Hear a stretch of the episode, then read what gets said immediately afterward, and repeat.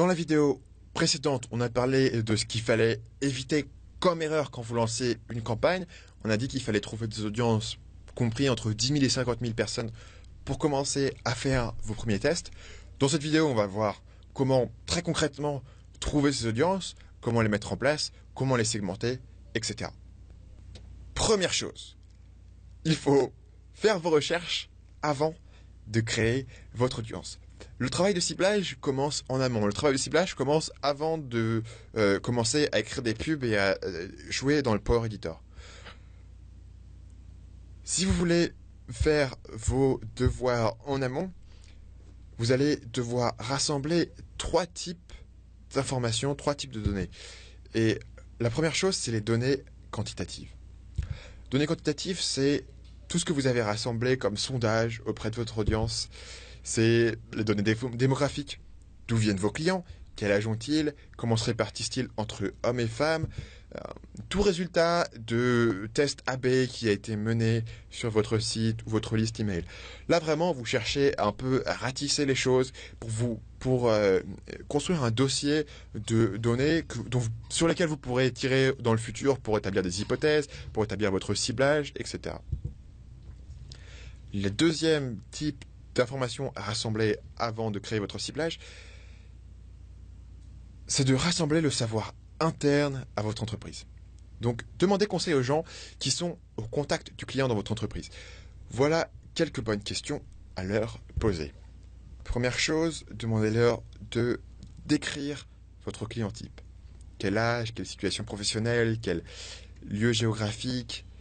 Deuxième chose, demandez-leur s'il y a des tendances générales parmi les clients qui ne sont pas évidentes.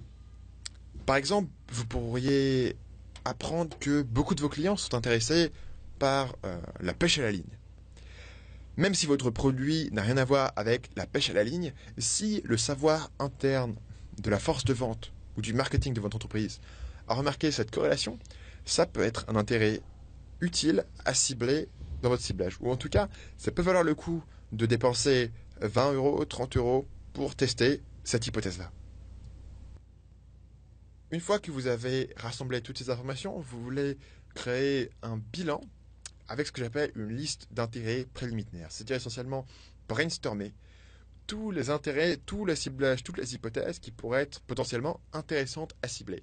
Après, au moment concrètement de mettre en place votre audience sur le port éditeur, vous allez utiliser ou non certains de ces critères selon vos besoins, selon votre intuition, selon vos priorités, puisque vous ne pouvez pas tout tester à la fois sur un petit budget.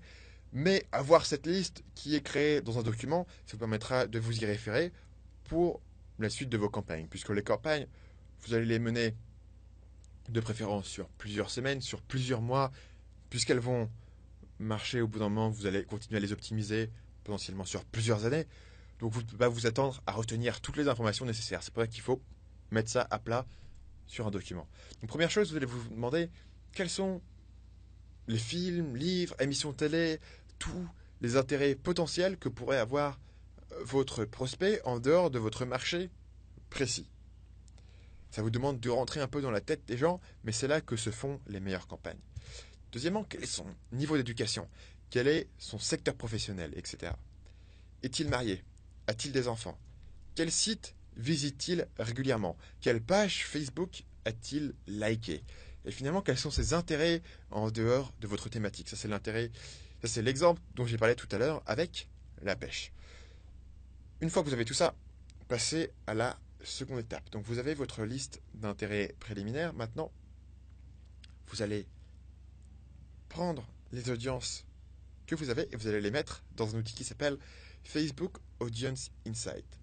Facebook Audience Insight, c'est un outil qui vous permet d'analyser n'importe quelle audience Facebook de plus de 1000 personnes. Vous pouvez l'utiliser sur vos propres audiences et vous allez en apprendre beaucoup sur vos visiteurs. Par exemple, en mettant l'audience de retargeting de mon site marketingmania.fr dans Audience Insight.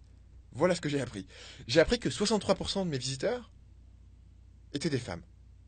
C'est le genre d'information qui me serait très utile au moment où il faudra mettre en place des campagnes de pub sur mon site.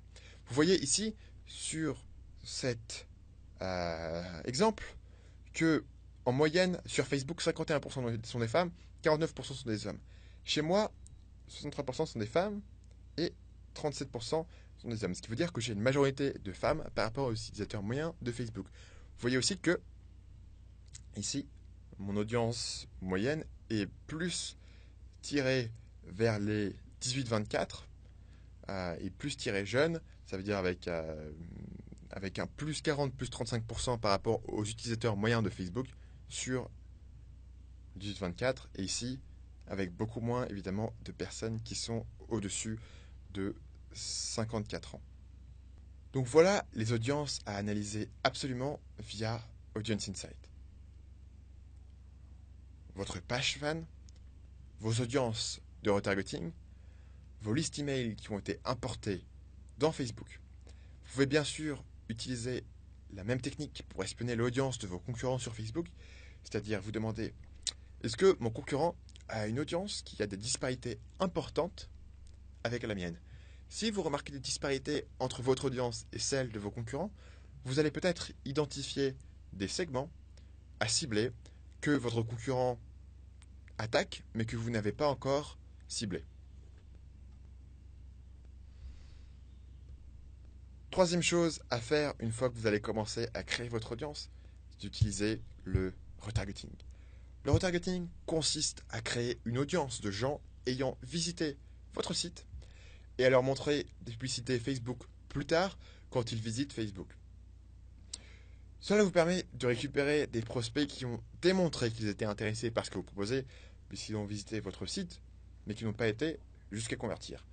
Notez bien que vous pouvez aller très précis en matière de retargeting.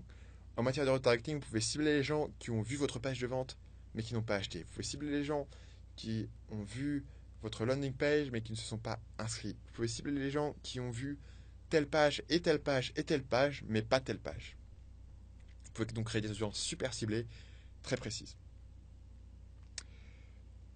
C'est une technique qui est constamment utilisée sur Internet. Vous êtes retargeté tous les jours euh, ici, exemple d'Amazon. On sait tous qu'Amazon, c'est des gens qui connaissent leurs chiffres, qui savent optimiser les choses. Ici, il me retarget avec un type de pub qui s'appelle le carrousel, où on me montre des Lego Star Wars. Et oui, cette pub venait de mon flux Facebook personnel. Euh, le retargeting est généralement plus efficace et moins cher que les publicités sur des audiences classiques. Son seul désavantage et que les audiences disponibles sont forcément plus limitées puisqu'elles dépendent du trafic de votre site web.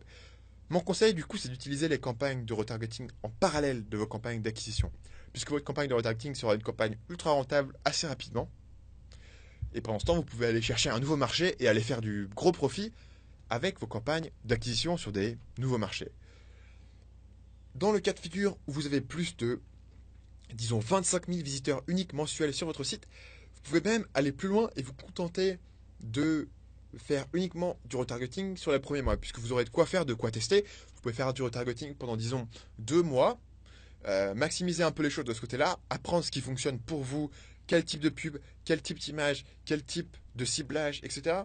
Et une fois que vous aurez appris tout ça, vous pourrez vous dire, écoute, on a maximisé ce ciblage-là sur le retargeting, on va aller s'attaquer aux intérêts, on va aller s'attaquer à des audiences qui sont plus importantes. Pour apprendre en détail comment installer le pixel de retargeting, créer des audiences, les techniques avancées concernant le retargeting. Euh, tout ça, ce sera situé dans mon pack de démarrage que vous pouvez avoir sous cette vidéo. C'est gratuit. Vous aurez accès en bonus à mon guide du remarketing Facebook, qui est un guide qui est entièrement euh, euh, centré sur le remarketing, puisque le remarketing est une de mes techniques favorites sur lesquelles j'ai dépensé le plus d'argent. Quatrièmement, audience similaire. Pour créer une audience similaire, on l'a déjà mentionné, vous donnez à Facebook une audience de base. Prenons un exemple, les clients de votre produit. Ensuite, vous spécifiez un pays cible et vous spécifiez la précision de l'audience similaire. La précision d'audience similaire est mesurée en pourcentage et vous pouvez choisir un pourcentage entre 1 et 10%. Facebook vous créera une nouvelle audience, plus grande, constituée de personnes similaires à l'audience que vous avez spécifiée. Par exemple, si je sélectionne comme audience l'audience de retargeting de la page que vous êtes en train de lire, et que je précise France et 1%, Facebook va me donner les 1% de Français qui sont les plus proches de vous qui visitez cette page. Mais attention, les audiences similaires sont souvent mal utilisées selon ce que j'ai vu chez beaucoup de gens.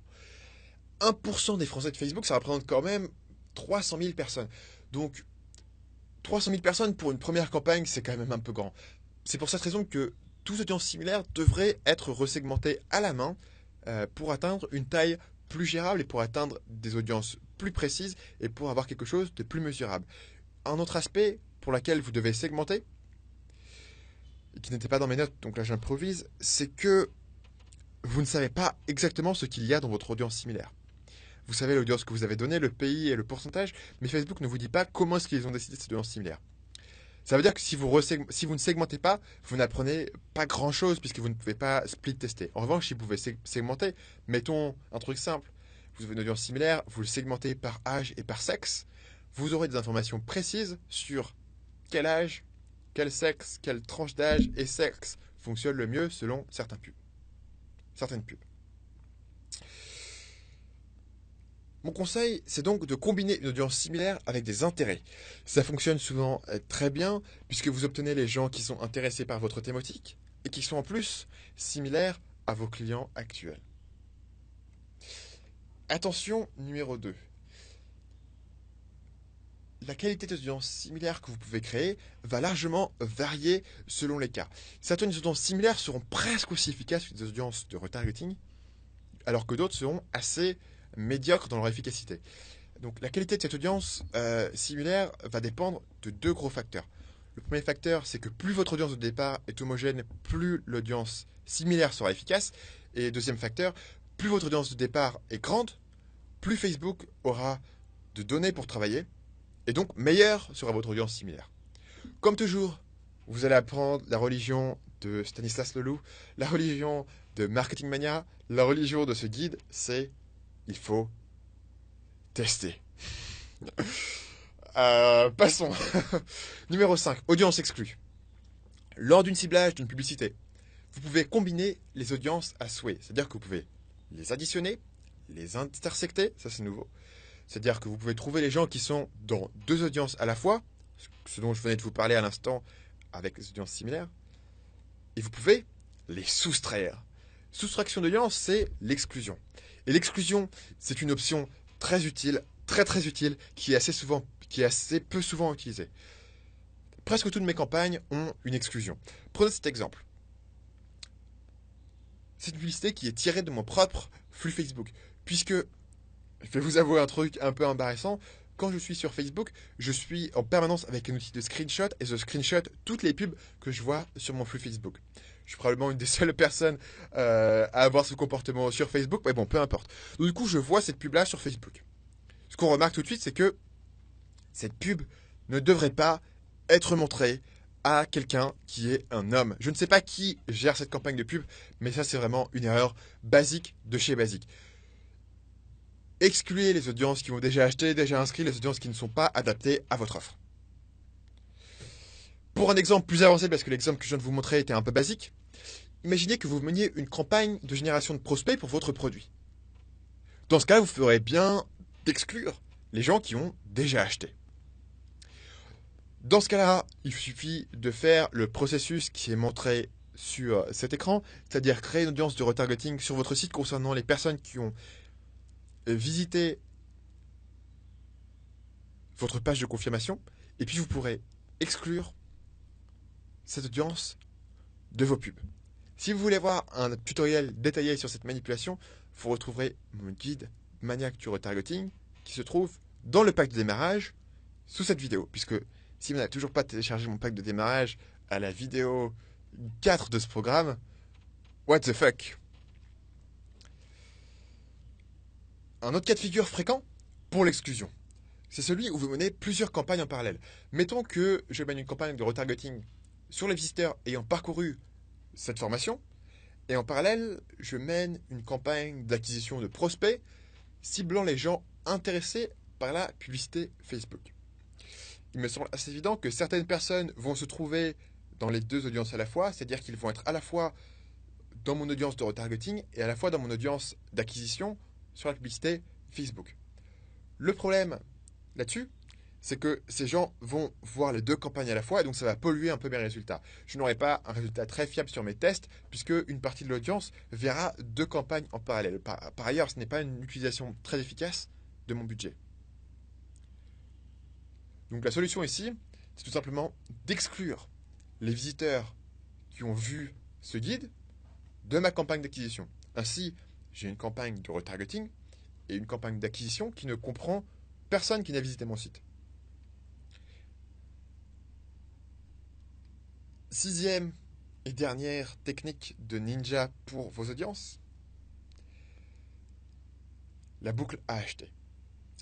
Les différentes techniques que j'ai mentionnées dans cette vidéo sont d'excellents points de départ pour créer des audiences et pour gagner un avantage sur votre concurrence. Mais connaître ces techniques ne suffit pas. Pour obtenir les meilleurs résultats sur le moyen et sur le long terme, le plus important est la méthode que vous allez utiliser pour faire évoluer vos campagnes. Il est important de ne pas vous concentrer sur les petites tactiques, sur les nouvelles fonctionnalités marrantes que sur Facebook, et de vous concentrer sur la méthode? Qu'est-ce que vous allez faire au fil des jours, au fil des semaines, au fil des mois, au fil des années, pour faire évoluer vos campagnes, pour les optimiser, pour avoir de la rentabilité. Et c'est là vraiment qu'est la marge sur Facebook. Et c'est pour ça que j'ai construit cette formation autour de ce concept de la boucle à acheter. Et c'est pour ça que je vais consacrer l'ensemble de la partie 3 de cette formation à ce concept de la boucle à acheter. Avant d'en arriver là, on va quand même parler un peu plus de détails, c'est-à-dire que la prochaine partie, la partie 2 de la formation, sera consacrée à vos publicités en elles-mêmes. Comment faire des publicités qui convertissent?